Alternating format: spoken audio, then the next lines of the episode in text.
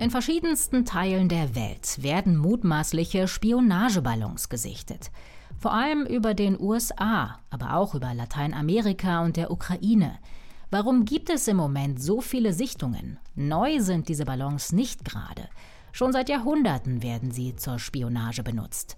Darum geht's in dieser Folge von Wieder was gelernt, dem NTV-Podcast.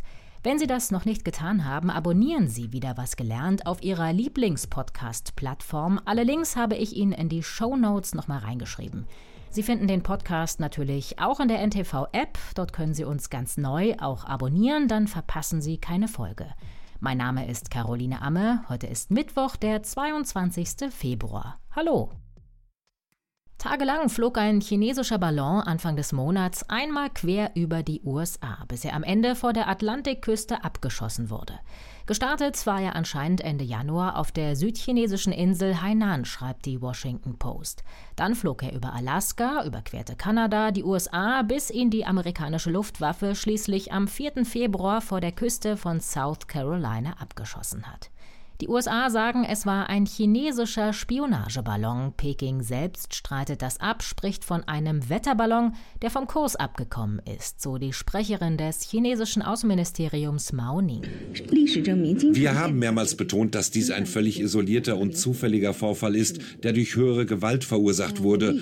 Die USA haben den Vorfall absichtlich aufgebauscht und einen Angriff auf den Ballon gestartet.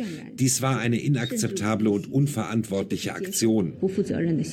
Kurz danach sind noch drei weitere mysteriöse Flugobjekte über Nordamerika aufgetaucht. US-Kampfflieger haben über Alaska ein Objekt abgeschossen, ein drittes wurde über Kanada zerstört und das vierte Flugobjekt hat ein US-Jet dann Mitte Februar heruntergeholt über der Grenze zwischen den USA und Kanada. Sie abzuschießen war eine Vorsichtsmaßnahme, sagt US-Präsident Joe Biden. Was genau hinter ihnen stecke, sei noch nicht bekannt. Wahrscheinlich seien es Ballons von privaten Unternehmen, Freizeit- oder Forschungseinrichtungen gewesen, die das Wetter oder etwas anderes erforscht haben. We don't yet know exactly what these three objects were. But nothing, nothing right now suggests they were related to China's spy balloon program or that they were surveillance vehicles from other, any other country. The intelligence community's current assessment is that these three objects were most likely balloons tied to private companies, recreation or research institutions studying weather or conducting other scientific research. Forschungs- und Spionageballons sind meist in der Stratosphäre unterwegs, etwa 15 bis 50 Kilometer über der Erde, also höher als Passagierflugzeuge. Ballons, Wetterballons zum Beispiel, steigen ja auf 30, 40 Kilometer Höhe. Das ist nichts Ungewöhnliches. Es gibt auch welche zu Forschungszwecken, vielleicht auch zu Spionage oder militärischen Zwecken, die noch höher steigen können. Andere, vielleicht Forschungsballons, können sich durchaus natürlich auch in niedrigeren Höhen aufhalten. Oder auch andere Fluggeräte, vielleicht für private Zwecke oder für Forschungszwecke, können durchaus natürlich eher niedriger fliegen. Hakan Kajal ist Professor für Raumfahrttechnik an der Universität Würzburg und leitet das Interdisziplinäre Zentrum für Extraterrestrik. Er hält die Darstellung der Amerikaner für glaubwürdig, dass die Flugobjekte über Nordamerika zur Spionage gedacht waren. Sie wurden auch deshalb so vergleichsweise häufig entdeckt, weil sie so niedrig geflogen sind. Teilweise konnte man sie ja mit dem bloßen Auge erkennen. Ein weiterer Grund ist aber auch, dass die USA sich in der Spionageabwehr bisher vor allem auf den Weltraum konzentriert haben und nicht so sehr auf die Höhenbereiche darunter. Die amerikanischen Frühwarn- und Überwachungssysteme seien vor allem für relativ schnelle Flugobjekte in einer Höhe von etwa 15 Kilometern optimiert worden, hat ein ehemaliger US-Kampfpilot erklärt. Das hat sich mit dem chinesischen Ballon geändert. Die US-Luftverteidigung schaut jetzt genauer hin, sucht auch nach kleineren und langsameren Objekten. Üblich ist natürlich, dass man die zivile Luftfahrt im Auge behält und koordiniert, aber auch die militärische Luftraumüberwachung ist natürlich wichtig. Zum Dritten ist der Weltraum relevant, also die Überwachung von Satelliten, aber die fliegen in einer wesentlich höheren Höhe. Aber der Raum dazwischen, so unterhalb der Satelliten, aber oberhalb der Ballone, ist nicht so sehr im Fokus gewesen bisher. Und ich glaube, durch die Einstellung der Radarinstrumente haben sie jetzt versucht, das besser zu machen und auch bisher unbeachtete Regionen intensiver ins Blick zu nehmen. Das US-Militär hat seine Radare neu kalibriert, empfindlicher gemacht für solche Flugobjekte. Es wurden die Filter geöffnet, so hat es ein US-amerikanischer Beamter in der Washington Post beschrieben. Die Radargeräte würden viele Rohdaten sammeln, die gefiltert werden, damit Menschen und Maschinen sie verstehen. Dabei könnten aber wichtige Informationen verloren gehen. Deshalb seien diese Filter nun deaktiviert worden. Der Beamte vergleicht es mit einer Shopping-Website, wo die Filterkästchen jetzt nicht mehr angeklickt seien.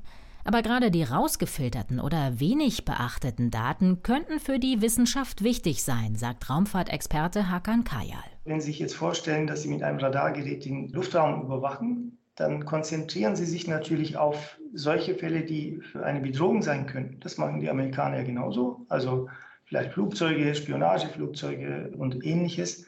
Und alles, was sich störend auswirkt, wie Vögelschwärme, Wetterphänomene oder eben andere Phänomene, die nicht zu erklären sind, wird häufig weggefiltert, weil sie einfach militärisch irrelevant sind. Aber genau in diesen Phänomenen, die weggefiltert werden, könnten ja neue Naturphänomene versteckt sein, die für uns von Interesse sein könnten. Ballons sind von den Geräten gar nicht so leicht zu entdecken. Sie bestehen aus dünnem Material und haben nur wenig Ausrüstung an Bord. Was hinter den drei anderen abgeschossenen Flugobjekten steckt, das ist immer noch nicht klar.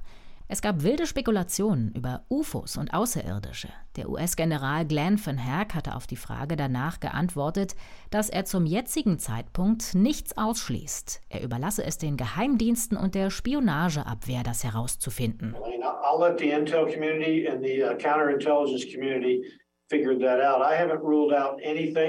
Uh, at this point, we continue to assess uh, every threat or potential threat unknown that approaches North America uh, with the attempt to identify it. Das Weiße Haus hat dann aber danach schnell wieder zurückgerudert und klargemacht, dass es keine Hinweise auf Aliens gibt. So abseitig ist das Thema UFOs aber gar nicht. Immerhin werden immer mehr nicht identifizierte Flugobjekte gesichtet. Die US-Geheimdienste haben inzwischen Meldungen über 510 UFOs gesammelt. Von denen fliegen viele im sensiblen militärischen Luftraum. 366 der Sichtungen sind seit 2021 neu dazugekommen. Bei rund 170 der Objekte ist noch nicht geklärt, was da genau am Himmel gesichtet worden ist. Das heißt aber noch lange nicht, dass es Beweise für außerirdisches Leben gibt. In den USA wurde ja letztes Jahr im Sommer eine neue Behörde gegründet. Diese neue Behörde AARO ist dafür zuständig, dass UFO-Fälle gemeldet werden, hauptsächlich von Behörden, von staatlichen Einrichtungen und soll das koordinieren und die Fälle untersuchen. Das ist schon mal ein Schritt nach vorne, meiner Meinung nach. So eine Behörde existiert in Deutschland nicht. Zum anderen äh, muss man auch wissen, auch letztes Jahr hat die NASA, die amerikanische Raumfahrtbehörde, eine eigene UAP-Studie gestartet. Sie wollen erst mal wissen, was gibt es für Daten zu UFOs, UAPs überhaupt welche Instrumente werden wir benötigen, falls wir diese noch detaillierter untersuchen wollen.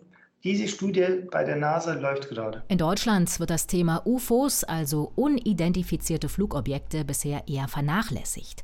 Wer Sichtungen meldet, wird meist belächelt. Die Deutsche Sammelstelle für UFO-Sichtungen, eine private Organisation, hat vergangenes Jahr über 300 Meldungen registriert. Eine amtliche Behörde dafür, wie in den USA oder Frankreich, gibt es bei uns aber nicht. Hakan Kayal wünscht sich mehr Geld für die Erforschung und mehr Unterstützung von der Politik. Es gibt Berichte über UFOs, die werden auch immer wieder gemeldet an private Vereine zum Beispiel oder auch an uns. Aber ich glaube, es ist erstmal an der Zeit, sich dessen klar zu werden, dass das ein Thema ist für Deutschland und was man dann damit macht und wie man im Falle eines Falles reagiert, das ist ein äußerst komplexes Thema. Aber man muss meiner Meinung nach erstmal damit anfangen, zur Kenntnis zu nehmen, dass es UFOs gibt. Auch wenn es sich am Ende herausstellen würde, das sind alles nur militärische Aktivitäten, Spionageballons, Wetterphänomene oder es könnten auch neue Naturphänomene sein, die wir einfach noch nicht kennen. Wichtig sei es erstmal Daten zu sammeln. Die UFO-Erforschung könnte Lücken in der Physik füllen, sagt der Raumfahrtexperte. Auch wenn es am Ende gar keine außerirdischen Flugobjekte sind. Damit sind wir am Ende dieser Ausgabe des NTV-Podcasts Wieder was gelernt. Ich danke Ihnen fürs Einschalten. Sie erreichen uns unter der E-Mail-Adresse podcasts.ntv.de. Schreiben Sie uns, wir freuen uns über Ihre Ideen und Themenvorschläge. Mein Name ist Caroline Amme. Bis zum nächsten Mal. Tschüss.